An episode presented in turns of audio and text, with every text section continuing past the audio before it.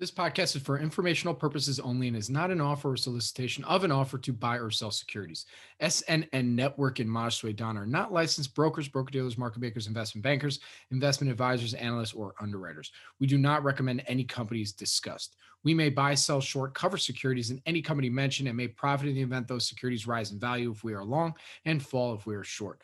We recommend you consult with a professional investment advisor, broker, or legal counsel before purchasing or selling any securities referenced in this podcast.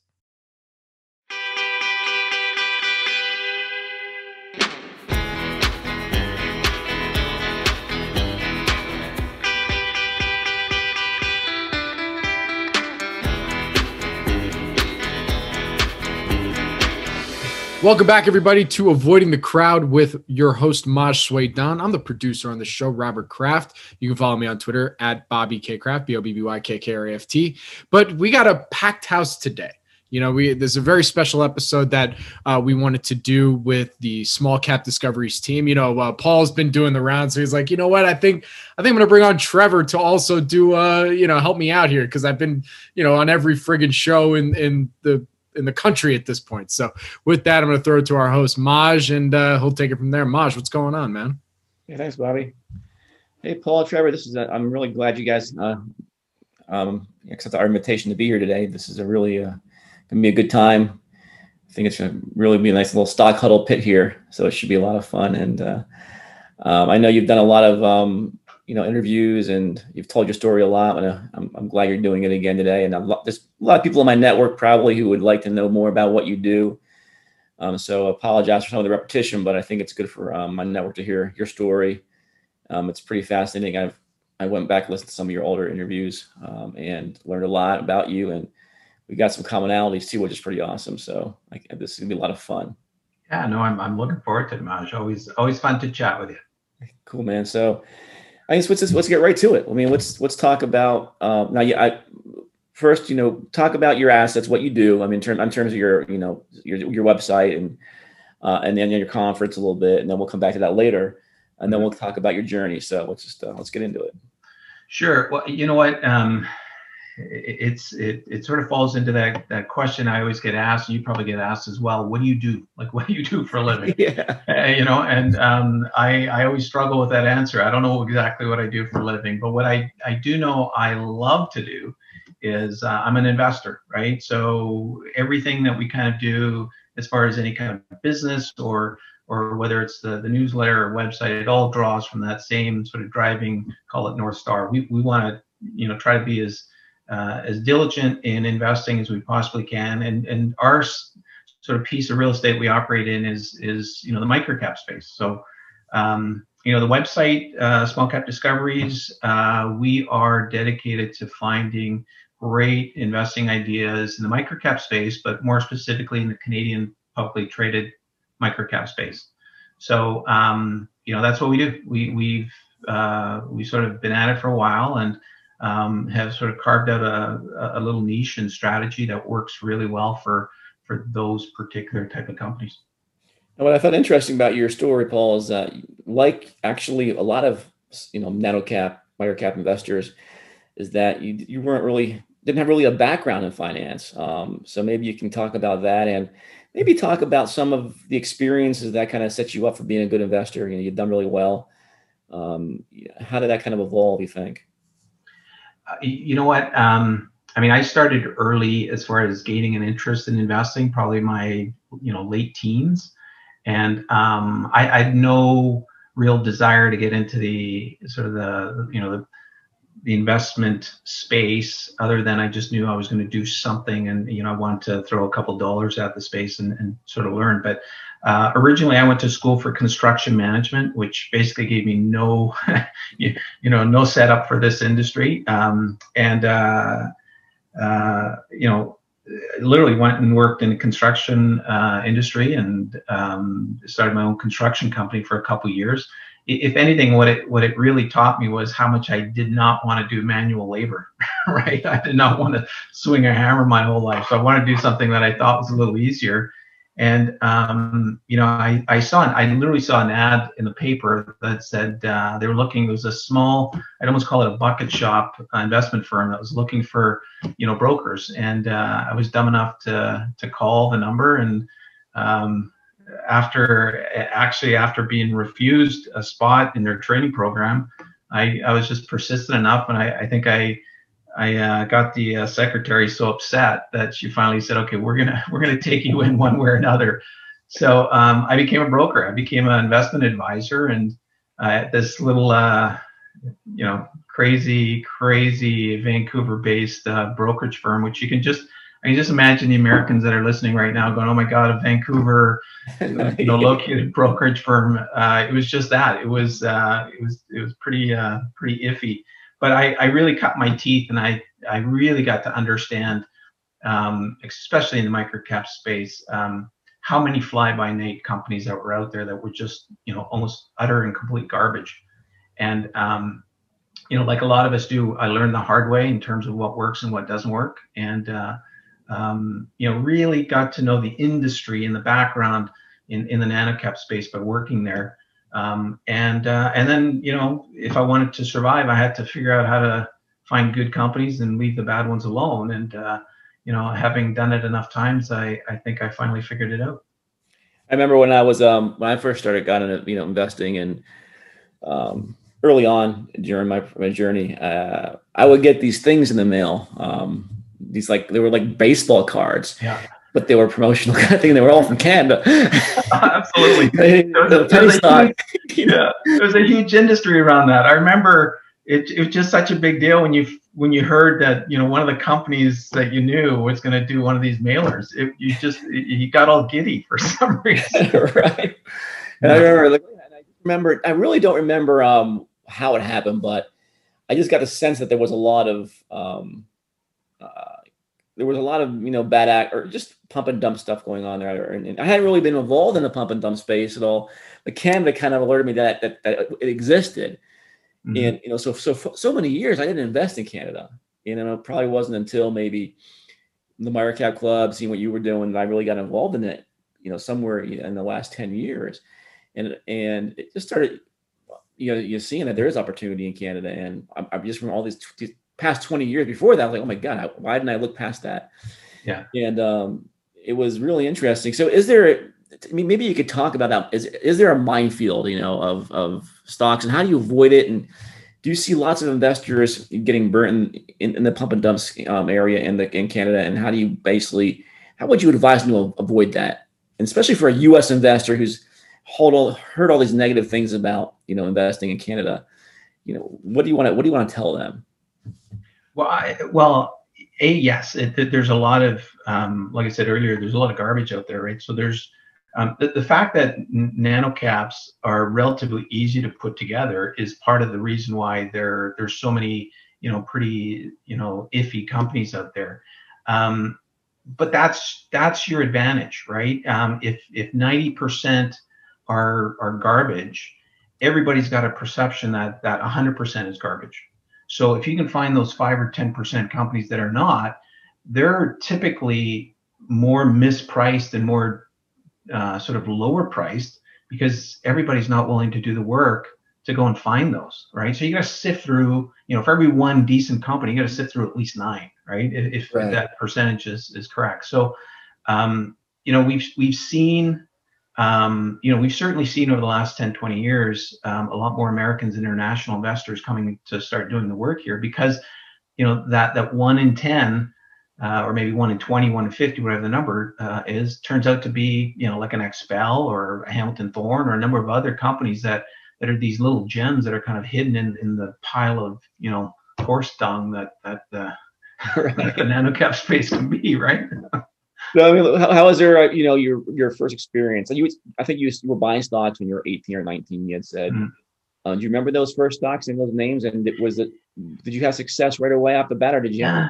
have a battle failure?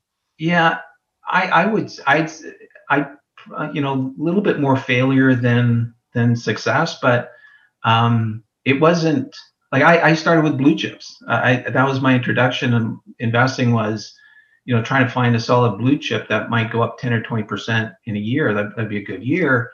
And then you sort of slowly creep down into the more speculative space. And uh, um, I'd, I mean, it, you know, most of the early stocks I bought, it wasn't they were successful or not. It was that they didn't satisfy my psyche. They didn't satisfy sort of what I was kind of hoping. You know, you, you remember Wall, you know, you see the movie Wall Street and somebody's making a million dollars off an investment. Well, I wasn't going to do that by buying a thousand dollars of a blue chip company. Right. So it just didn't get my blood going, right? So I started going down market to look for that that a bit of a high. Um, and that's where I really started making mistakes. So it was like, you know, you, you have to make these mistakes before you can get good at it. And uh, thankfully, I did it early. You actually end up ever end up investing in a fraudulent company that you didn't know was fraudulent, or just a, a bad business? Which one? Where were you having some of your mistakes there early? Oh, on? you know what? Everything. you named it. Like uh, I I remember a full up fraud one time. It was uh, of all, of course, of all places, it was in the mining space. Um, the, some company had, uh, as a matter of fact, it was a U.S. company that had come and listed up in Canada. So no, no, no disrespect for, for Americans. We had our share here. Don't believe me. yeah, no, no, I know. Trust me, I, I, I know that for sure. I don't mean to knock Canada here. We're going to get to the U.S. shit too. That's right. Um, no, it was a full of fraud. It was a company that claimed they they found a new way to discover gold or a new way to identify gold in the ground, and you know, the stock had started to run. It was going crazy, and I thought I was going to get rich. And then one day it was just it was halted, and, and a news release comes out and basically said there is absolutely nothing here. you know, take a hike. and uh, so you know, you, you you start to learn that side pretty quickly. Now, I don't know how old a lot of your listeners are, but then the other big one in Canada that sort of sent a jolt through everybody was a company called Bre-X, and that was another you know large mining uh, company, and there's a preponderance for for scams in the mining business because it's so easy to do it, or it's, it's it was extremely easy to to put together fraudulent deals back then. Um, so I mean, early on, I learned that was the sector I wanted to stay away from. So I certainly learned that out of it. But yeah, I mean, I've I've invested everything from frauds to to just pure bad businesses. So I remember when I was uh I was I had some when I started having success, I started taking early on. At some when I did, you know, going past the failures, whatever. And then I had some success, and like I'm you get cocky. I I made a pretty large bet at that time for me into a company. Uh, was called Littlefield Adams actually. The symbol was LFA. Back then it was on the Amex. I don't know. I think it's still around today on the OTC somewhere.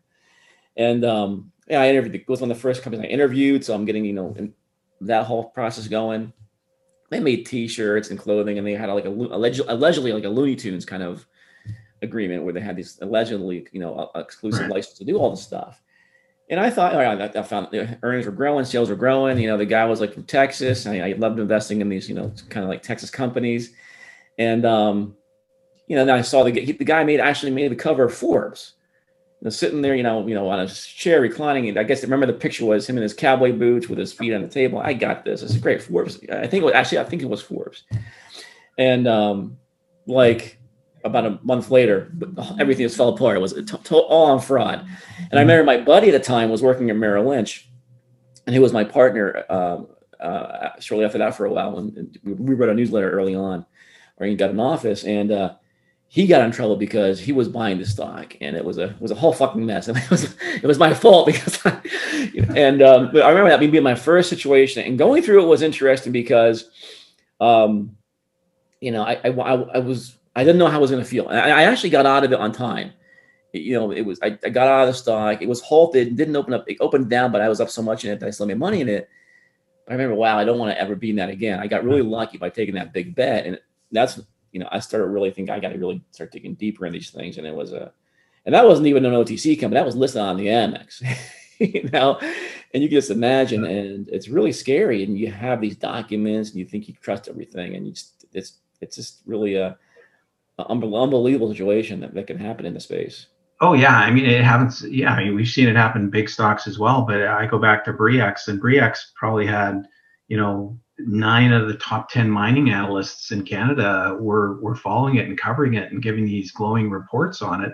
And it was a complete and utter scam. There was nothing there. So yeah, it's, um, you know, a lot of a lot of media likes to pick on the microcaps and nanocaps as scams, but they're everywhere. It's just some of them are a lot more sophisticated than others. So um, I, I, think it's just a lesson that you got to be careful no matter where you're playing. It is true, man, and I think we get an unfair rap in the nanocap space because it's it's mm-hmm. there's there's more it's actually harder fraud to spot probably in bigger companies, right? Because you have all the coverage. There, you know, there's there's more manipulation they can do in the balance sheets and stuff, and it's hard to find it. Mm-hmm. You know, in, in, in some way, it's kind of once you get into the space and start doing it, it's easier to find a nano cap space. You can you can, you can spot it, right? Yeah. yeah. And uh, so that's um, something interesting. Yeah. Um, yeah. So I mean, like, so if you're moving on and you, are you're you're doing this for a while, and you're um, at some point you're going nano cap, and did you did you ever experiment with the U.S. companies? was it always Canada? Oh, actually, no. I I mean, I've um, I've, I've had some really big success with some of the U.S. listed companies. Um, in fact, one of my one of my biggest wins ever was a company called Medifast, um, which yeah. uh, uh, you know it was, it was actually one of the best performing stocks in, in, in a long while. But um, and they made these sort of doctored prescribed uh, shakes for weight loss and stuff like that. And uh, it was an OTC stock. I think it was trading around 20, 30 cents that went to 30, 40 dollars. Um, so I, I never like it's not an issue for me to, to invest in OTC or US based companies. The, the the issue has more to do with the process that we use to find them, right? So we, you know, Trevor and I uh, scour all the SEDAR filings in Canada, right? So it's similar to Edgar in the States. We literally go through every quarterly and annual filing there is that comes out every day. So to do that, to replicate that in the US, we probably have to start using some sort of software to do that. And if and if we did, we lose some of the value in what we do, right? So we just decided we we'd shrink the sort of the landscape or the the universe that we work from, and then really dive deep into the that that universe. So that's that's the only reason. Do I um, can we find sort of the same kind of companies in the U.S. using our methodology? I'd say yes, mm-hmm. but we're we're finding enough in Canada that keeps us really busy. Yeah, can, and that's the same thing. I, when I when I look at my situation in the U.S. and you know, there's just so much opportunity for me. From my perspective, it's hard to go to spend enough time for me in Canada, but we are doing it here and there. But I definitely see what you're talking about. There's just so much opportunity in some of the markets we already play in. That mm-hmm. is there really is it really do we really need to do that? Um, so you, you kind of talked about your process. Let's let's kind of get into that in a little bit now. Um, one mm-hmm. thing I love about what you do, uh, you, you, you really um, value the qualitative. I mean, you're really digging into companies and trying to mm-hmm. understand a company. I think even before you get into the numbers, maybe. Um, but you talk about um, on, on, some other. I know you were on Tobias's Carlisle's um, you mm-hmm. know podcast, and you talked about your ten point kind of a checklist. And do you still do you have that in front of you? you can you talk about that? You, you had like a. I, I mean, I don't have in front of me. I can tell you. I can sort of offhand tell you the, the major points of it, right? So. Um, you know, we we are investors in the microcap space because that's where you're going to find really rapidly growing companies, right? If, if you're going to, you know, find the next hundred bagger, you need two things, and one is you need to find a company that's growing very quickly, and you need to find it when it's mispriced, right? So that's kind of what we're looking for. The the first key thing that we look for every time we look through a set of financials is we want to see that company is growing very quickly right? So, you know, and, and, sort of the level that we use as a bit of a hurdle is 25% year over year um, revenue growth on a per share basis, right? So, you know, provided the company doesn't blow up its its uh, capital structure by acquiring companies or things like that, and that's where the growth is coming from. We want to kind of see organic growth of at least 25% or higher. And there's a real good, solid reason for that. But then the other key thing we're looking for is we want to see profitability or near profitability, or at the very least, um, positive cash flow. Because what that does is it takes away one of the real big risks that a lot of investors don't talk about in the microcap space, and that's dilution risk, right? Um, that's typically a killer in the microcap space. So those two things alone, if it literally, if you went with those two things alone, you cover about 90% of what we consider the key metrics that you look for in a in a successful microcap. Uh, and then you start going down line item, line item by line item. You're looking for things like, um, you know, the, you know, we want to see higher gross margins rather than low, lower growth margins. We want to see, um, you know, ultimately we want to see um, management teams and board of directors with a meaningful stake in the company.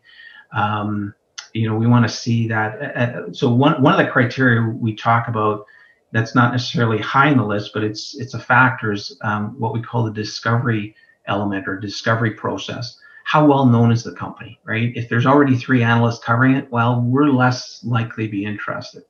But you know, if if nobody's talking about it, um, if if nobody is talking about it on bulletin boards or in the microcap club or any of these these places, that's a good sign for us. Um, so it's a lot of it, there's there's a good deal of quantitative, but also a little bit of qualitative that we get involved with to really see if it's something that we want to try to really build our conviction around. So that's kind of it. I mean, everything else is minor. You know, you know, price earnings ratio has a factor, mm-hmm. but you know that's even a movable target, right? Also, yeah, we have we have a, like a ten point checklist too, and I think a lot of what you just talked about is on ours too. So it's pretty awesome to mm-hmm. see you're doing the same thing in Canada. Yeah. The capital structure and dilution is, like you said, something that no money investors don't even talk about, and it's probably the most, maybe the most significant factor that can eventually, you know, make or break a multi-bagger. Absolutely. Yeah. Yeah. Yeah. Yeah. yeah I mean, I, it's it's worked. It's worked both ways, right? You see a company all of a sudden out of out of nowhere decide they're going to blow up their cap table, and uh, you know that that's uh, that that's not going to help in the long run. So yeah. So if you have, um, you know, something we do a lot here in, in at, at Geo is this little info, information arbitrage thing. We like to use the little term, throw it around, mm-hmm. and information arbitrage, and it's basically trying to find information that's maybe in a um, not um, in a filing or maybe a conference call transcript that's not you know, in a press release. You don't see that much in big cap land. Mm-hmm. Um, do you have do you see that opportunity arise a lot in the Canadian kind of um, uh, universe? And I guess is is there a conference call transcript, um, the, the repository where we can uh, for Canada like there is in the U.S. like in Seeking Alpha? Yeah, you, you know what? There may be, but I've never I've never found one in Canada. So I, would love to find one, and if not, maybe that's an opportunity to start. Yeah, one. yeah man, talk about that. Yeah, exactly. We'll keep it quiet. That's right. Yeah. Um, I know um, just, I just I know and I know just the Canadian company we gotta talk to, so we'll talk about that later. yeah, yeah, yeah, exactly. Um, no, so you know what? Yeah, I, I think that's that's the that's almost the fun part of this business is you you're trying to find that little edge where you can go find a little nugget of information that might not necessarily be you know in the broad public domain. Um, and, and, we find that from time to time. Now, the, you know, I think another big advantage we have is yes, because I used to work in the industry and I know a lot of the contacts and I know where to get, you know, some sort of information that is still public, but just a little harder for everybody to get. You use those resources, right? You call up Joe or you call up some guy that that might work in in in this the sector, and you just try to find out something that that's a little harder for everybody else to get access to. So. Um, that's the fun part. That's the fun part is finding that little nugget that that everybody else has a challenge finding.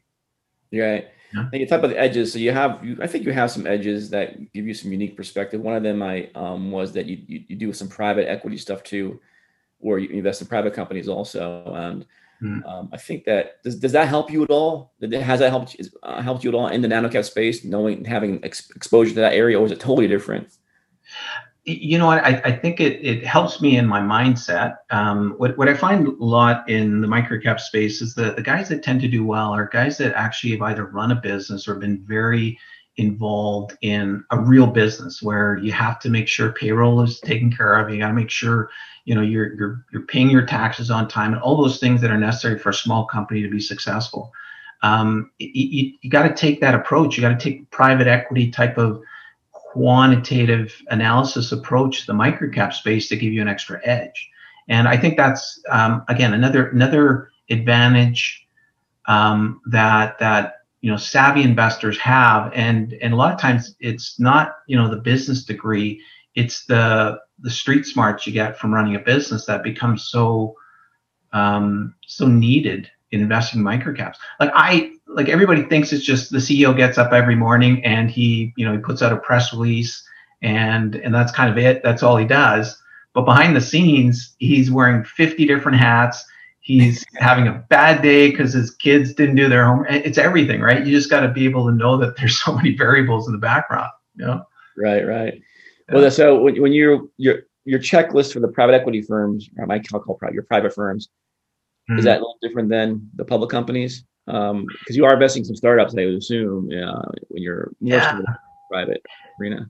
You know what? Um, we don't we don't like to invest in startups, and it's we we like to invest in companies that have some some sort of commercial success already. So what we what we actually did when we started investing in companies that were still private, we took the the sort of public market approach we had and just brought it to the private space. So, you know, we're still looking for the same things. We want to see high growth. We want to see, you know, the right kind of valuation. We want to see the, you know, the, the CEO's got the right kind of vested interest in it. All those factors come to play down there. The advantage you have is typically a public company has higher metrics. So, you know, a company that's trading in the public space might be trading at 10 times earnings, but you can go find the similar business in the private space, maybe trading at three or four times earnings.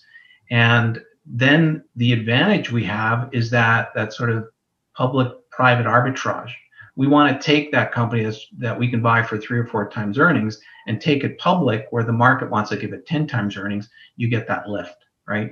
So it, it's, but it's all driven on dollars. It's all driven on a real sort of value comparison to something that's publicly traded.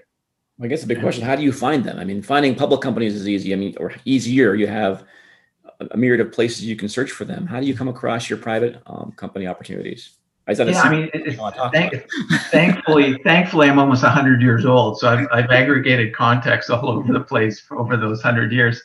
Um, no, it, it, a lot of that it becomes word of mouth. We, you know, we've got lawyers, we've got accountants, we've got all sorts of people that we, you know, that that sort of are part of our network. And every now and then they'll come to us with an idea and say, "Hey, what do you think about this?" Um, or we we get lucky and we find, you know, doing our due diligence on a publicly traded company, we find another comparable that's that's private, and you know, in talking with them, we find out that they want to do an acquisition or they want to grow or they want to do something, um, and we take advantage of that. Um, but where we find the real opportunities are when you've got some sort of succession issue or some business that's you know chucking along quite nicely and um, you know the owner is 65 years old and his kid doesn't want to take over the business. And he's kind of sitting there with a business. That might be you know doing a couple million dollars a year in, in earnings or ebitda or whatever you want to call it uh, or less. And they can't really find a buyer at the right price. So that's where we come along and say wait a minute. Okay you're going to sell it for three times earnings. We'll give you four times earnings right? And then and then we can take advantage of that. But it's a real business. It's not it's not a startup um, we've got you know public market comparables. We can see where there's the arbitrage, and and that's how we take advantage of uh, um, an opportunity like that. In those situations, how active are you getting involved in the company? Are you actually helping to put new management in place potentially? Um, and um, I'm, I'm curious about that because that would obviously be a, a little different approach to a public company. Yeah, so yes and no. So sometimes it's we've done both. We've seen where you know sort of when when you when you're buying a business like this, it doesn't come with management. Sometimes it does, but that's that's the other critical piece in trying to make it all work is make sure you've got somebody who's got uh, you know a vested interest and and the skill set that um, that can take it forward. We've we've had success in putting good management in. We've had you know the, the flip side where we've had a couple bad uh, bad fits, um, and you just, you have to you know the business has to be sustainable enough to to deal with any sort of missteps you have. Um, and yeah, but but that's that's the advantage is um, if you can find the right uh, right situation, right people, uh, right price, um, there's some pretty good upside. Is there more opportunity for a, a private firm to, well, maybe to have some mistrust in the financials and verifying financials versus because you know you have this um, you have the public documents you can reference in a public company. Yeah. Um, do you do you find that be challenging, or do you have a little bit of mistrust in that? Yeah. So, um, yeah, always, right? I mean, you, you, you step into all this stuff assuming there's there's always something potentially wrong. The thing about taking any of these companies public, or even during your due diligence, most of them have you know accounting uh, or you know documents of some kind. They file taxes. There's there's a ream of stuff, and especially if a company's already preparing itself to be sold, um, you're going to have a set of financials that are somewhat either you know approved by an accountant or especially if you're going public you're going to have to get them audited anyways right? So part of the process is getting an auditor to come in and, and validate them as much as they can. So it, it, lessens the risk substantially but it doesn't you know make it go away 100% um, it, absolutely. That that's that's a big issue every time you look at some of these uh, private companies So you have you gotten to sometimes like the seventh inning and said, "I got to bail from this," where you was oh, looking oh, yeah. really, really good, and then you come to that last, yeah. Oh yeah, yeah, yeah, yeah. you're constantly the the way I always term it is you're always looking for that reason to say no, right? it's like it's you know you you you're just constantly looking for that, and we've done that. We've literally had I've had two deals that I'd say 11th hour. We said, uh-uh, this is just not smelling right. There's something. You get you get cold feet and you, you leave them at the altar. Um, it happens. It happens. How long does that process usually take when you're when you're evaluating a private company that you want to get involved in? Is it, is it, is it multi? I mean, is it a year process, less than a year process? How does that work for you? Yeah, I, I say on on the short end, you're looking at probably I'd say eight months. I can't think of anyone that's taken less than eight months to a year and a half. I think that's kind of ballpark for. I mean, these are relatively small companies, so it's not like there's there's a lot of work to do. But there is a, a sort of it's again, it's like dating. You you got to get a, a, sense of comfort, and sometimes you feel it a little earlier, sometimes you don't. Um, so you you gotta like you're you're going to take this leap at some point with this company and say okay we got to get it across the goal line. We're going to be involved for quite a while so we got to make sure that that everything is checking out as well as possible. And then you know to some point you you close your eyes and you make that leap right? So um, yeah but timing wise i'd say a good sort of eight to eight months a year and a half. Now i was noticing on your twitter feed uh, I, saw, I saw something caught my attention that do you do your um, subscribers get involved in some of these private deals that you're doing? Um, and you, you let them participate? Yeah, so yeah, so we do, um, and and they're not necessarily in, in private companies. At this point, they're they're private placements in public companies. Okay. So these are all you know companies that are you know already you know trading. They've got full audited statements, the, the whole thing. But one of one of the advantages that we have is that a lot of deals that come to us, we're kind of their the only real contact that these companies have with call it the public markets. And we start to build a bit of a relationship with them. And rather than them going to an investment bank um, and trying to do a, you know, a, sort of a standard financing where there's going to be commissions and, and um, you know, you get you get brokers or investment banks that are really doing this on a transactional basis. Kind of once they raise the money, they're gone. Um, we're not like that. We're a lot more long term. We're putting our own money at stake, so um, it's a little bit different communication with that that sort of that issuer. Um, and we built a bit of a relationship with them already. So it, it's it's a great opportunity because a lot of times we're able to get it slightly cheaper than what you know traditionally investment banks can do because we're not charging commission, and um, it's more solid money. And because we've got a bit of a track record working with so many companies, we're seeing more and more companies coming to us first. So it's it's uh, it's worked out really well.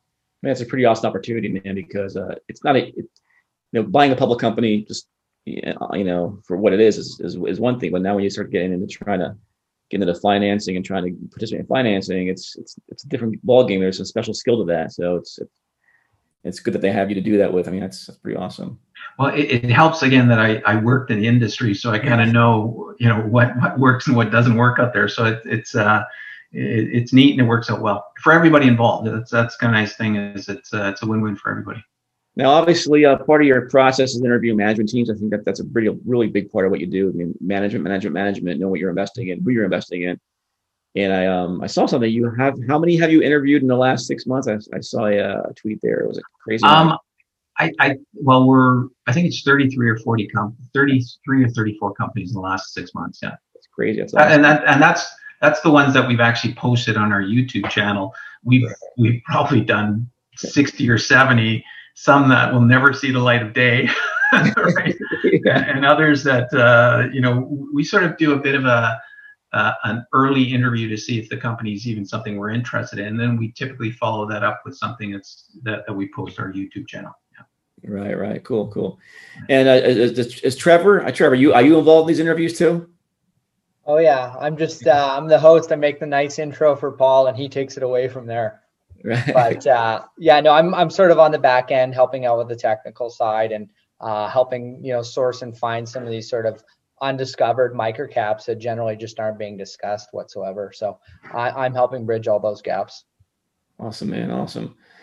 Um, so uh, one thing, guys, and I think you you do you really believe in momentum investing, which is pretty awesome because that's how I for for the first 20 years of my career, I was I was all momentum. I was I was read the new high list, track it, and uh, that's where I got a lot of my ideas from. I think Paul, that's where you're doing a lot of um, a lot of your idea generation comes from that new high list too. Um, is that still the crux of what you do with momentum? Is that a big part of what you do? Uh, have you kind of evolved from that at all, or is that just too good? Just to, is there any reason to go yeah. outside that? Yeah, you know what? Um, so that's really uh, it, it's a point that I used very, you know, very significantly, or I did early on because of what uh, what I learned. There was a book that really changed the way I built my strategy, um, uh, called "How to Make Money in Stocks" by William O'Neill. I'm sure a lot of people know that, but it really flipped on its on its ear, sort of how I went about looking for companies. And one of the key criteria is you want to see a company that's trading or breaking out into a new 52-week high. So that's always resonated with me. The, the, challenge, though, a lot of times is that is being driven by some event or some, you know, an accumulation of events. And I think in the microcap space, now we, I think we've gotten big enough as a network to become that that accumulation ourselves, right? So we're trying to find fundamentally sound companies that um, that aren't necessarily hitting 52 week highs, but there's a good chance that if things work, we're the driver of that, right? So, um, so as far as momentum, yeah, we love momentum, but what we really love is that we love it when we start the momentum. And you know, we, we're we're called small cap discoveries, and the reason why it was called discoveries is because we think there's a real interesting dynamic in the micro cap space where you see a lot of these companies, they're doing great business and they're just you know plodding along very sort of quietly and no reaction to share price, and all of a sudden something happens. The stock either you know jumps on the back of a you know quarterly statement or or maybe a newsletter covers it or you know they're interviewed on TV or something but that starts the discovery process right? So all of a sudden the stock might hit a new 52 week high um, but then I've seen it right? The momentum that starts and continues from that could be years and years and years on end right? And I know of one company that I can go back five or six years and and I, I, know the discovery process started and the stock's up, you know, 100, 120 times from that original discovery process. Mm-hmm. So that's that's the beauty of, of 52 week highs is, um, especially if you're a smaller retail investor and you're looking for that, you can be nimble enough to play around that. But if you've got a large amount of capital to work with, it's a lot harder to to, to only look for 52 week highs, right? You got to look for fundamentals that justify it. Sure. And I know when um I mean, I actually started tracking like the three month, six month highs too, uh, to trying to get a little earlier, uh, kind of beat on mm-hmm. that. And when I was, um, you know, the, the, the, referencing the IBD, you know, they canceled mm-hmm. them early on, of course. We all, and I would look at the, um, I would try and find them before the favorable numbers came out. Like I said, I guess they had the ranking, right? They have two rankings, an earnings score ranking and maybe a momentum ranking, mm-hmm. maybe institutional ranking. And I used to try and find the ones that weren't quite there yet. Um, like mm-hmm on, on their favorite and see if how many of those might get there eventually. So kind of the same thing what you're doing, right? you're trying to get it before yeah. everyone well, else is seeing it. The, the other advantage I had was they weren't covering any Canadian stocks back then, right? When, right. when that really took took off. And I'd almost argue, well, if they were, they were covering the bigger ones, right? These you know what you guys call microcaps in the states we call blue chips you know we, we call you know big cap so the, the beauty uh, when I really started off was that um, I could go and check the 52 week highs in Canada and nobody was checking out 52 week highs. Like I remember I was I was working as a broker at the time and and uh, my my you know one of my managers thought I'd I'd you know lost a lost a lobe in my brain or something. that didn't make any sense. You buy low, you sell high. You sell right. when it's sitting there. But you know what really happened was um, I was just this this rookie broker, and I I decided to to put together this newsletter following that strategy in Canada. And I had no idea if it was going to work, but it was a real time sort of um, you know experiment on whether it worked or not. And the result, I, I literally would find a fit, new 52 week guy every week. So every week I'd come up with a new pick. And um, the performance over the first year was staggering. It was like I we literally beat every I, I think every hedge fund in North America that year. Wow, uh, it was phenomenal. So clearly something was working, right? And uh, but that's it, it gave me the conviction to really build around that strategy, and that's I, you know the strategy we use is tailored around how to make money in stocks and the CAN SLIM theory, but it's it's really tailored to the Canadian nano cap market. and, it, and, it, clearly works. Clearly works. Mm-hmm. Trevor, was that Trevor? Did, did you use was momentum part of your strategy before you came to small cap, or was that something you were introduced to uh, when you when you joined Paul?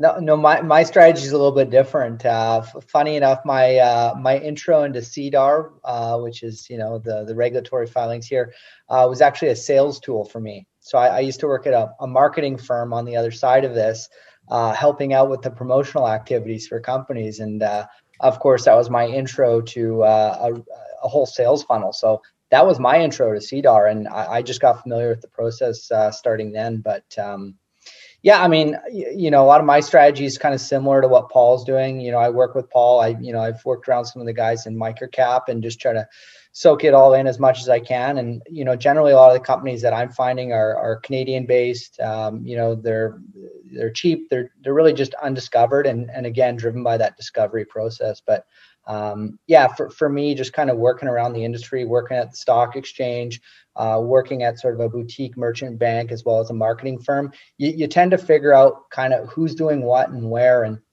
I actually think this would be an interesting thing for uh, the discussion we're having here today. But you know, a, a big part of the leverage uh, that Paul and Small Cap Discoveries has in Canada is that network. And you know, some of these companies, it might not be about the valuation, but it might be about fixing some of the problems. So then it can become more investable by everybody else. And so leveraging that network and the people around it to make these companies more investable is actually a big part of the opportunity. Awesome. And, and speaking of SEDAR, while we're on it, Trevor, or um, do you have a, a, a, way to track for uh, insider buying uh, through the filings that we do here in the U.S. through the Form 4 filings? Yeah, so so here in Canada we've got SEDI, and SEDI is the same sort of equivalent here. Um, for me, I've got a few other platforms I use that are, uh, you know, um, they've got an API feed with the SEDI. So anytime there's an insider buy, it kind of pops up on my my platform. So very much similar, uh, very similar to you guys. And again, if you just want to go back and, and research any of the insiders, just go right to SEDI. Hey guys, when is SEDAR going to stop making you put a caption every time you got to go on the site? Is there a way to get around that? no, that's it. I don't want him to do that because that, you know that extra effort is probably preventing fifty percent of the investors from uh, from doing yeah. what we do. Make it harder. Make it harder. do you find the filings to be um uh, just the filing journey in SEDAR to be different than the SEC filings? Or is it once you distill, is it the same eventually? Or do you you like SEDAR better in terms of the disclosures and how to do the research, or, um, or is it all the same in the end for you? you? You know what? From from a purely financial standpoint, I think it's actually for us. It's it seems to be more transparent in on SEDAR. Um, it's almost like when I get into an Edgar filing, it seems like a different language altogether. It's, uh, right. um, but uh, no, I mean, if I'm sure if we spend enough time, you know, familiarizing ourselves with it, it's uh, it, has got to be very comparable. Great, great. And uh, you're you're definitely a concentrated investor, right? You like you take big bets in your favorite stocks. I think you said right. So yeah, yeah, we do. Uh, you know, I think a big part of being successful in microcaps is you got to be able to earn conviction to be able to hold a, a large position and, and have it work.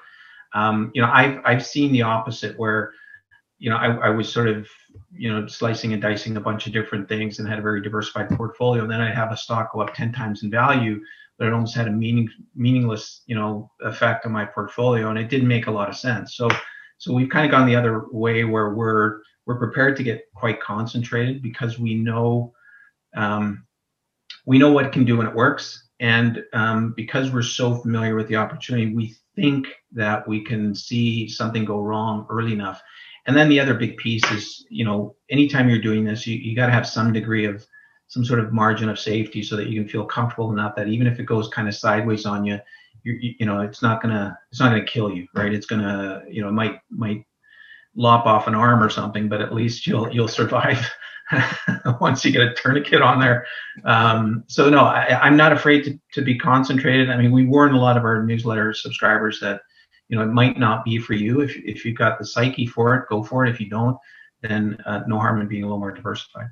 Are you striking hard big? I mean, you when you like a company, you trying to get a big position really quick, or are you doing it over time? You think? Um, no, no, because again, experience is a great teacher, right? I've I've been around enough uh, companies where um, if if you find the right company, you're going to have a five year plus successful run in the stock.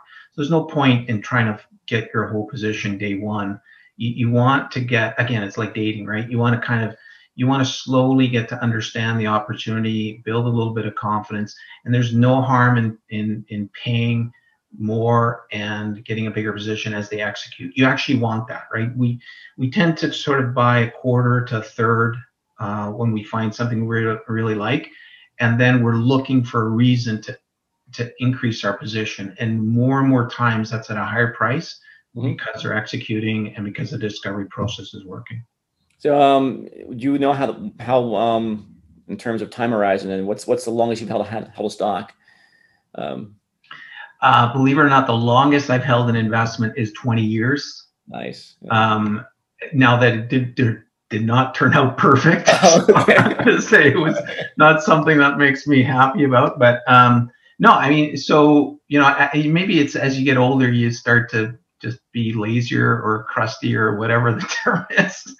But um, you got to be prepared to if it's the right company you, you got to be prepared to hold it for however long it keeps doing the right things right mm-hmm. um, and then on the flip side if they're doing the wrong things you got to be prepared to cut it as, as quick as you can so it's you know the old adage you hold your winners and you sell your losers um, but yeah I've, I've held i've held as long as 20 years but i think i'd say on average the bulk of the returns we find you're going to get in the sort of first three to five years okay awesome and in terms of valuation, um, do you care? I mean, I you know I'm a big fan of Connor Haley. I think you are too.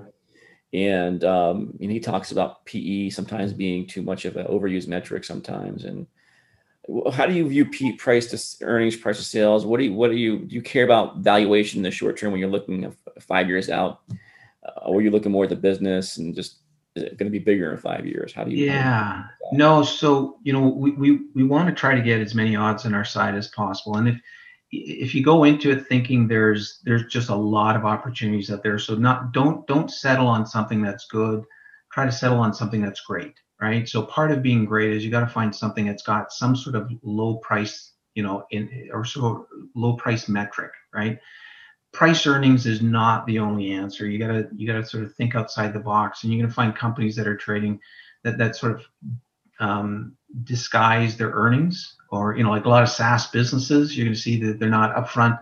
They might not be you know generating a lot of earnings, but they're generating a lot of value. And um, what we tend to do is not so much fixate on hard numbers, but but look at comparables, look at the industry, look at a lot of other factors that would say, okay, in this you know particular industry this is the cheapest of the group and then you got to find out if it's cheap for the wrong reasons or if it's cheap for the right reasons and it's just a function of discovery then you got something right so you know we, we've and the other thing i've learned is that you know there is no real thing as a cheap price to earnings ratio um, in, in the growth space, right? I, have paid 50 times earnings, which somebody would think that's expensive. But um, you know, if it's a company that's growing at 100% a year, as far as we're concerned, that's cheap, right? So so it, it really is a bit of a moving target. But um, yeah, we're I mean, we want to find something that we can argue is cheap. Um, but a lot of times it's it's in relationship to to other opportunities. Yeah. By the way, speaking, remind me, I, I like to have you on it again. So I'm not talking about SaaS. I think you wrote an article about that on your mm-hmm. site maybe we can have you back on talking about that. So sure, sure, sure. Yeah, yeah. We love SaaS businesses. We absolutely love them. Yeah. That was a great article. Mm-hmm. Um, so if we if we look at your um some of your case, let's look at some of your case studies. Let's get to that point now and maybe talk about um, some of your war stories where you where you lost money, where you you really thought you had it right. Um, um, maybe where you sold too early, like a great stock you sold too early, and maybe some of your big winners that you've held on to. Mm-hmm cover some of those maybe. Sure, I've got a lot of war war stories that, are, that I've tried to push out of my memory. I'm sorry. I might, might have to go see my shrink after this. So, um, yeah, no, you know what? Um, so I think I, you know, if you spend enough time in this space, you're going to have a lot of uh, you know things that you learn from. We'll call them you know learning exercises. Um, you know, like I said earlier, there, has been frauds. There's been uh, examples of just poor businesses where we, uh, you know, we we had a different thesis and and you know our thesis didn't didn't work out. Um, but I I you know specific companies you know the one that that's probably still the freshest wound is a company that we like I said I held for 20 years. Uh, we actually helped it go public, um, and uh, stock ran really hard, did real well, and and sort of got a lot of market attention. But um, it it's it was a sector that we believed had um, more sort of opportunities in it than it really did. Um, and then and then probably our biggest mistake is we got comfortable with the the uh, the company and the theme and the industry. We, we got comfortable, and I think that's the mistake in this, this business is you've got to constantly be, um, you know, asking again, why would you hold this? Would this be a position you'd buy uh, fresh if you didn't already have a level of comfort here? Um, so it was in this case what happened was they they had landed a, a large amount of, of work um, and um, had a real high concentration of that work with one customer and um, the customer pulled the, the business so it went from you know 50 60 million dollars in backlog to basically five uh, overnight right so the company took a hit and um, you know the the good thing is because of my experience with these things um, we we sold out. We flat out went to our, our subscribers and said, "We're out. Uh, we don't want to look back. We're not going to point fingers. We're not going to say what if," um, because the, the the sense or the the belief I have is that you you've got physical currency. You know, you've got that the dollars invested in that company, but you also have mental currency, right? And if if you if you're still going to spend that mental currency on something that's not working, um, you're you're going to miss the next one, right? You're going to mix miss the the, the opportunity because you're not thinking clearly. So we said, cut it out, boom, let's start, you know, using that mental currency elsewhere. So that, that was, that was, you know, so it's like a, it's like a bad breakup when you, when you, when you do it's well, the hard part's thinking about it. When you do it, you feel great though sometimes, right? You, you get over it. And it's like, you, you gotta, you gotta mourn it. You gotta go through the whole process. You gotta go get drunk, you know, that whole thing. Yeah, absolutely.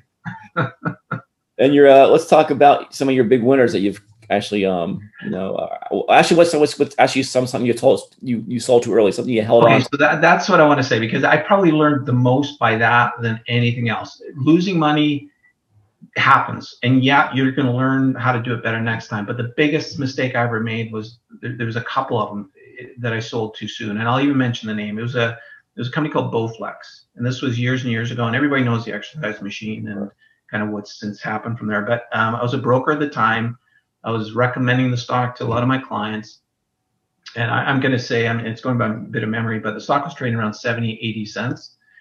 And uh, this is a company, the numbers were just phenomenal, right? They were growing at like two, 300% a year. They were profitable. They're trading like eight, nine times earnings. It was just something that it was, you know, microcap dreams are made of.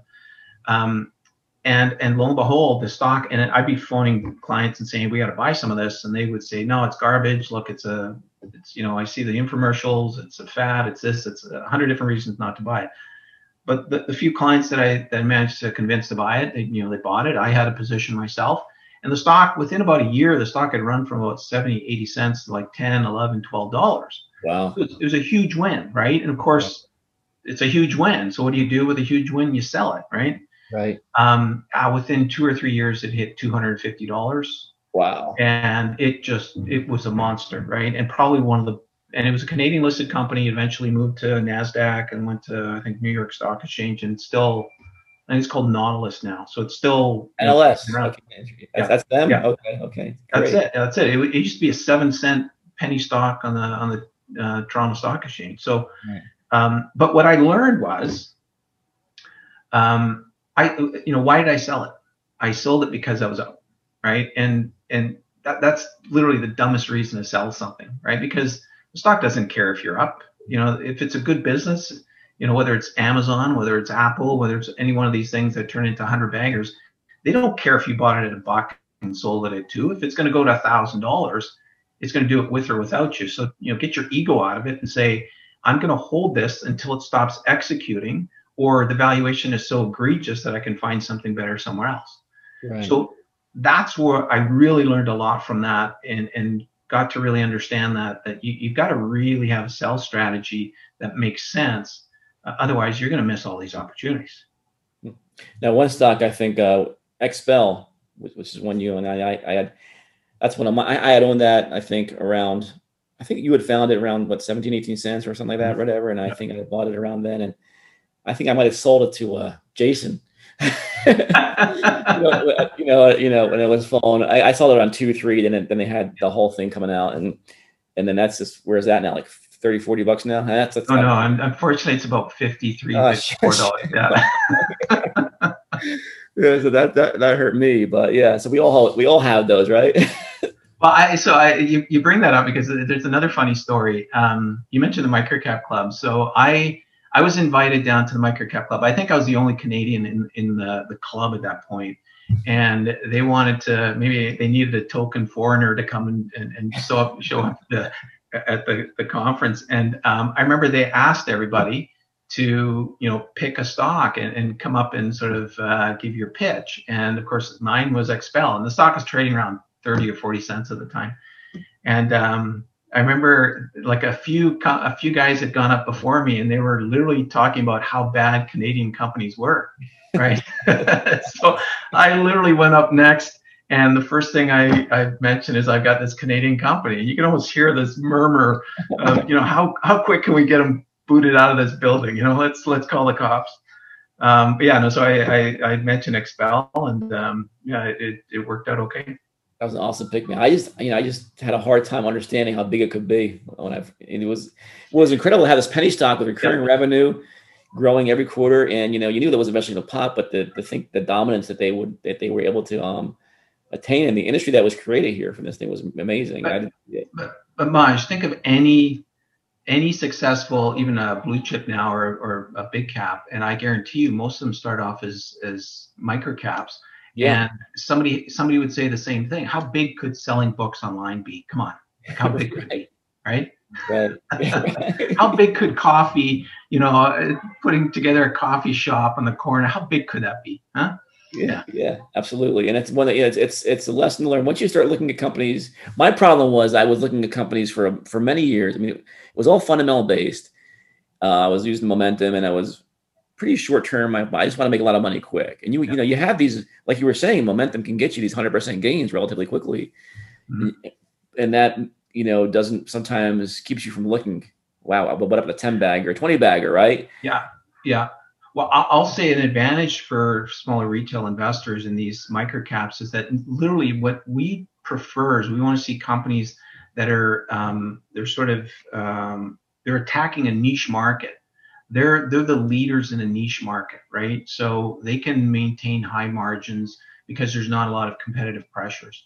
And what typically happens is that niche market grows into another niche or they get another layer. And, and XPEL is an example. Like originally, they really just did this one version of paint protection film right and all of a sudden now it's another layer it's another product it's another thing that they sell into that community and it's geographically now it's china it's not just the us it's you know all over the place so you, this niche just keeps getting bigger and bigger and then because they can dominate that niche they go and pick a few others and before you know it you know they're they're doing you know the kind of numbers they're doing right now it's huge That was an incredible pick man so yeah. Congratulations on that. oh, thanks, thanks. Yeah, no, um, yeah, I'm, you know, clearly trying to find the next one right now. I'm sure you will, and that brings us to uh, let's let's let's talk about some. Well, you know what? Actually, before we even get, to, you, I would love you to give like a 90 second pitch on a stock if you if you have time for that. Um, uh, sure, I always I always love to pitch. Uh, before that, let's talk about one we I think we both I, I think you like it. InTouch. Yeah. Uh, INXSF. I think you've interviewed Cameron a few times. Um, yeah, yeah. And I mean, I love it, but let's talk about yeah. why you maybe why you like it, and then we'll get into your pitch because I want you to. Yeah. I want to yeah. feel good about owning a stock that you own. yeah, yeah, yeah, yeah. Well, okay. So disclosure: I don't own, I don't oh. own InTouch, but it's one that I've followed for a while. I actually used to own it in the past, but um, you know, last set of numbers came out were were quite outstanding. Um, you know, they went through a bit of a reorg uh, a few years ago and try to sort of merge into a new sort of line of business. Um, but fundamentally, we we love what they're doing in terms of their numbers, um, and we think that there's um, a significant amount of vested interest. I mean, they, they, they check off they check off a lot of our boxes, right?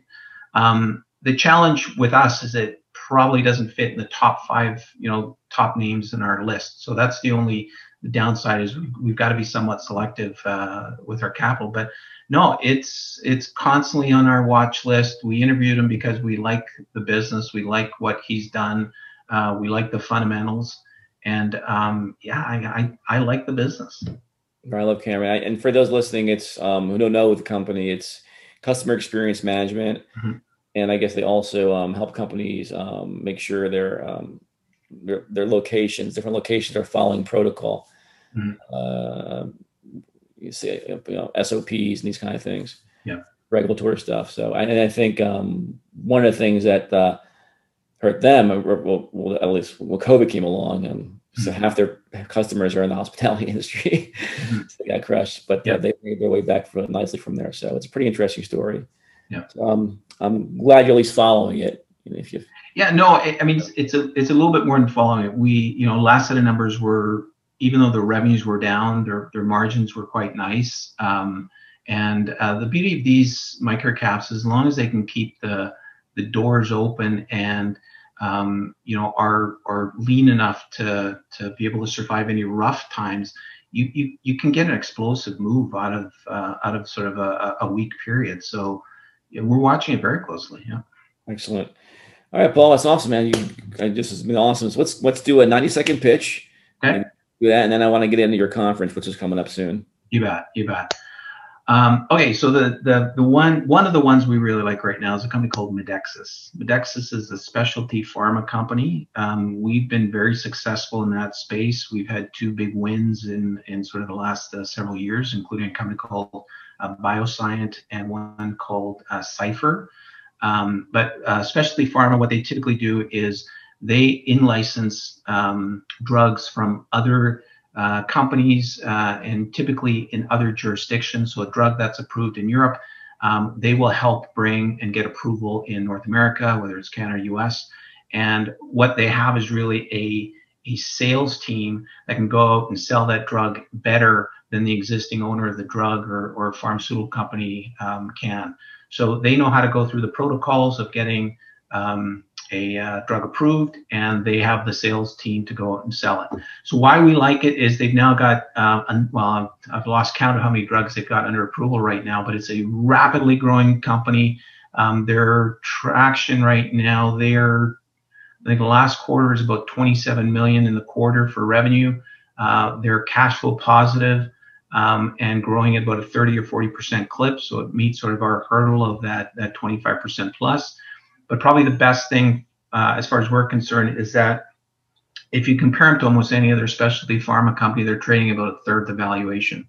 Um, so we like it because the, the the model works. They've got high growth. They've got a number of drugs that are still in, in what's called growth phase. And um, yeah, the valuation in comparison to uh, so many other companies in the space is so cheap. It's Canadian listed.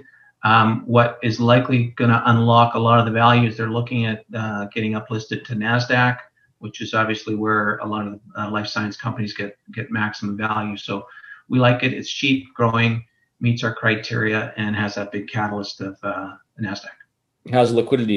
You think they can, no problem, growing organically is going to be an issue with them? Or, I mean, um, with what they have uh, on the balance sheet, or do they have to raise some money, you think? Yeah, no, they're they're well, their balance sheet. If anything, the weakness is they've got probably a little bit too much debt for a company its size, but they're growing into that very rapidly. Um, there's other opportunities that they can take advantage of, but they they they believe they don't have to go and raise money to do it. Um, if they didn't, the company's still going to grow organically, very uh, high clip. If they were to go and do something new, that would be an addition to what they have. So there's no real need to go out and uh, you know buy or acquire any rights to anything else. Um, they've got a good pipeline right now, but I wouldn't be surprised if they see another opportunistic uh, uh, you know opportunity there. And you own, you own the stock, right? I own the stock, yeah. So clearly um, disclose that I'm I'm a, shareholder and uh, will likely to continue to buy if it stays on here. Yeah. All right, great, great. Trevor, you own it too? I don't actually own it. No. Can't support can't support all prospects, you know. That's why we work together, right? I, have got I've got my lens and Paul's got his lens, but uh, you know, there's actually one other little note there on the Medexus I wanted to bring forward, which is uh, speaking to the undiscovered kind of potential of it, and um, you know, this is one that's something you know, this is a name that's kind of slipped through the cracks, and generally a lot of the penny stock investors in Canada are looking for stocks that are 10 cents, 20 cents, 50 cents. Uh, this is a five or six dollar stock, so they're just generally not that interested in it. and then again the market cap on the company is somewhere around 100 million right now. And so you you know it's not quite big enough for uh, a larger institution to really get involved especially when you start looking at liquidity of the, of the actual shares that trade. So uh, this is definitely something that's kind of just falling off the uh, you know the screen for the retail investor and just not quite there for the institutional investor. And i think that's starting to change a little bit and and Trevor, sorry to put you on put you on the spot like that, but Bobby's been text bombing me about disclosure, disclosure, disclosure. So I do not own the stock. I'll say it again, just to say it to Paul's face one more time. You know. So. Yeah. I don't own it, but I definitely want to look into that. This kind of like sounds like Bioscientish, right? I mean, they're take oh, these guys. It's just it, it, yeah, it's the same model. BioSyent was a big win for us. Um, we got in very early. It was it was quite uh, you know well discussed in the microcap club. I think I think it still is. It's actually a great business still, and I think they they've got some growth drivers now. But uh, when you see that business and you see how um, you know how lucrative it can be, um, it, it's phenomenal. And BioSyent, if anything, it's smaller. It only operates in Canada. I mean, they've got they've got a product that they sell internationally, but um, uh, Medexus has a, a, much bigger uh, sort of geographic landscape. Excellent, man. Well, thanks, guys. Now let's get into your um. Let's let's get into business now. You have a you have a conference coming up. Um, it's I'm it's obviously a virtual conference, and maybe talk about this conference. How long has it been going on? You used to do brick and mortar, so we want to get in a little bit and, and talk about how it's going to work. Sure. Well, okay. So traditionally, we've had a, a sort of real world conference uh, where people actually show up in person. Uh, you know, imagine that. Imagine that. Eh? Yeah. So, but uh, you know, we focus just on Canadian companies that sort of fit our criteria. Um, so we're not, you know, typically we don't get involved with too many startups or, um, you know, sort of companies that don't quite meet that sort of, you know, well, the the, the call it the Canadian CanSlim type of ideal. Um, but this time uh, we we teamed up with SNN and uh, the great team over there with the idea that let's let's put together a virtual that we can bring a whole bunch of great Canadian ideas to you know a sort of North American audience as opposed to just a small you know sort of Canadian uh, audience where you know traditionally we'd only have about 60 or 70 people show up to these virtual conferences. Um, but this time we wanted to take it a step further and, and, and do it in a bit bigger scale. So we're, we're taking the same concept. We've, we've got some phenomenal companies that we've kind of handpicked and said these guys deserve to be seen by more, um, you know, more investors and, and more investors that, that may not really have an opportunity to see companies like this before. So we've got companies like Medexus and and uh, you know a number of companies that we follow, but also a bunch of companies that are kind of on our watch list that we we want to see ourselves and get to know a little bit better. Um, so yeah, it's you know you're, you're going to find a lot of great companies that fit our kind of criteria and um, that are traditionally not out there at these type of conferences because they you know, you know they're busy building their business and and sometimes they just don't have the, the the connections to even know how to be involved in one of these conferences. So we're, we're looking forward to you know talking about a lot of these. How many how many companies are going to attend? Do you have that list yet? Uh, yeah, I think we're we're well over 30 right now. I think we're probably going to come closer to about 50. Um, you know, there's only so many good companies in Canada, so we can't, can't get much more than that. But um, no, it, it's it's going to be a great lineup, um, and um, it, it's you know certainly there there'll be a little bit different taste for everybody that's there, and uh, um, enough to to keep everybody busy. So it's going to be a traditional conf- a virtual where you're going to have these. Um, there's going to be a pitch time for these companies to talk about themselves. I guess presentation, and as well as one-on-one breakouts, or how how is this format? Yeah, no, exactly. So um, all the above uh, presentations, we find that always works well, um, and uh, you know the, the, chance for a little bit of Q and A, but more importantly, uh, one-on-one uh, breakouts for everybody that uh, that, that sees fit. Um, re- remembering that some of these companies don't present anywhere else. Um, so, you know, you want to give them the best opportunity to get in front of as many people as possible and vice versa. You want uh, investors to have that chance to, you know, kick the tires and really understand what these companies are all about. Cool. And, and then you have some, you know, keynote speakers coming to the thing on, um, uh, any, any, We've got some great keynote speakers. Um, you know, unfortunately I'll be speaking, but apart from that, we've got, um, uh, we've got the, um, um, gosh, what's his name? Um, Pender Funds, um, Dave Barr, uh, who's a really well-known Canadian uh, microcap uh, fund manager. Uh, Ryan Irvine, who runs another newsletter up here in Canada, phenomenal track record. um, you know, Joe Mazumdar um, in the, the mining and resource space. Um, you know, a good cross section of guys, um, and you know, uh, you know, just a, a good cross section of guys that uh, know their space and um, uh, and know how to you know operate the microcap space. The, the others, we we've got a handful of uh, investors that you know quietly sort of operate uh, behind the scenes that not too many people know about, but that are kind of semi legends in, in the microcap space. Jason Hirschman, uh, Meredith Brill, uh, Matthew Martin, uh, David McFadden. Um, th- these are all investors that, that do it day in, day out. Uh, Dean Trottier, um, you know, a number of great investors that, that all have, uh, you know, bring phenomenal skill set to the microcap space. And a lot of them without, you know, financial background. These are all people that are in the trenches uh, just just you know making it work. You actually got Meredith to come. Yeah, yeah. you know what? The, you know, again, the legend, right? Um, uh, I don't know she'll pick for you though. She's she one every ten years. I, I, I got to tell you, I'm I'm amazed at how you know I don't want to say average person because none of these people are average, but th- these are not people with professional background in the space, right? And if anything, if if if people that have you know normal day jobs can do what these people have done um, anybody can do it right you you, you got to have a process you got to put in the effort and um, you know i always say you just need one good microcap to change your financial life. And um, i've seen i've seen people do it. I've seen them you know do it firsthand. So um, it's encouraging for everybody else. It's actually potentially even better. I mean I, I think to some degree not to have the background. Um, you know, some of sometimes you you know you're you're too smart. Yep. You just say no to everything, and, and you just and you don't bring that real life or personal life experience to it. Absolutely. You know what? I, I literally know analysts, you know, MBA analysts at, at brokerage firms that don't do as well as some, you know, um, lay people, right? Um, right. So it's, it, you know, analysis paralysis, right? You can spend way too much time uh, trying to find a reason not to invest, and you're you're out of the game, right? So it's it's good to have us normal people uh, have a winner every now and then. You can sound smart or invest smart. You know, it's it's one of those you know look like yeah talk about. Um, will there be actually a pitch session going on in this thing, or is it? Um... Uh, you know what? I don't recall. I don't believe there's going to be a pitch session, but um, I'll I'll talk to the powers that be and. Uh, we we may just have to do something like that. Yeah. Awesome. Have have sort of a battle of uh battle of the microcap investors. Absolutely. Yeah, that'd, be pretty cool, man, for Canada. Yeah. Have that. All right, awesome, man. Awesome. Um, well, if you do, I'd love to pitch one. So well, you know what? We'll we'll we'll make a space for you.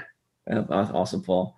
Well, this has been this has been fantastic. I'm glad we did this. It's you know really um you know we've talked a few times you know at the club and different conferences, but it's been great to really uh uh, you know, get to know you. And I'm really proud of what you've done for the space and what you've done. You know, congratulations on, you know, being number one in the club. You really earned that, even though you let me have the spot for like a minute. Literally a minute. Did that happen? Did I let you do that? Oh, no, no, never again. Never again. and you you've taken such a huge lead. I don't know who if anyone will ever see it again in our lifetime.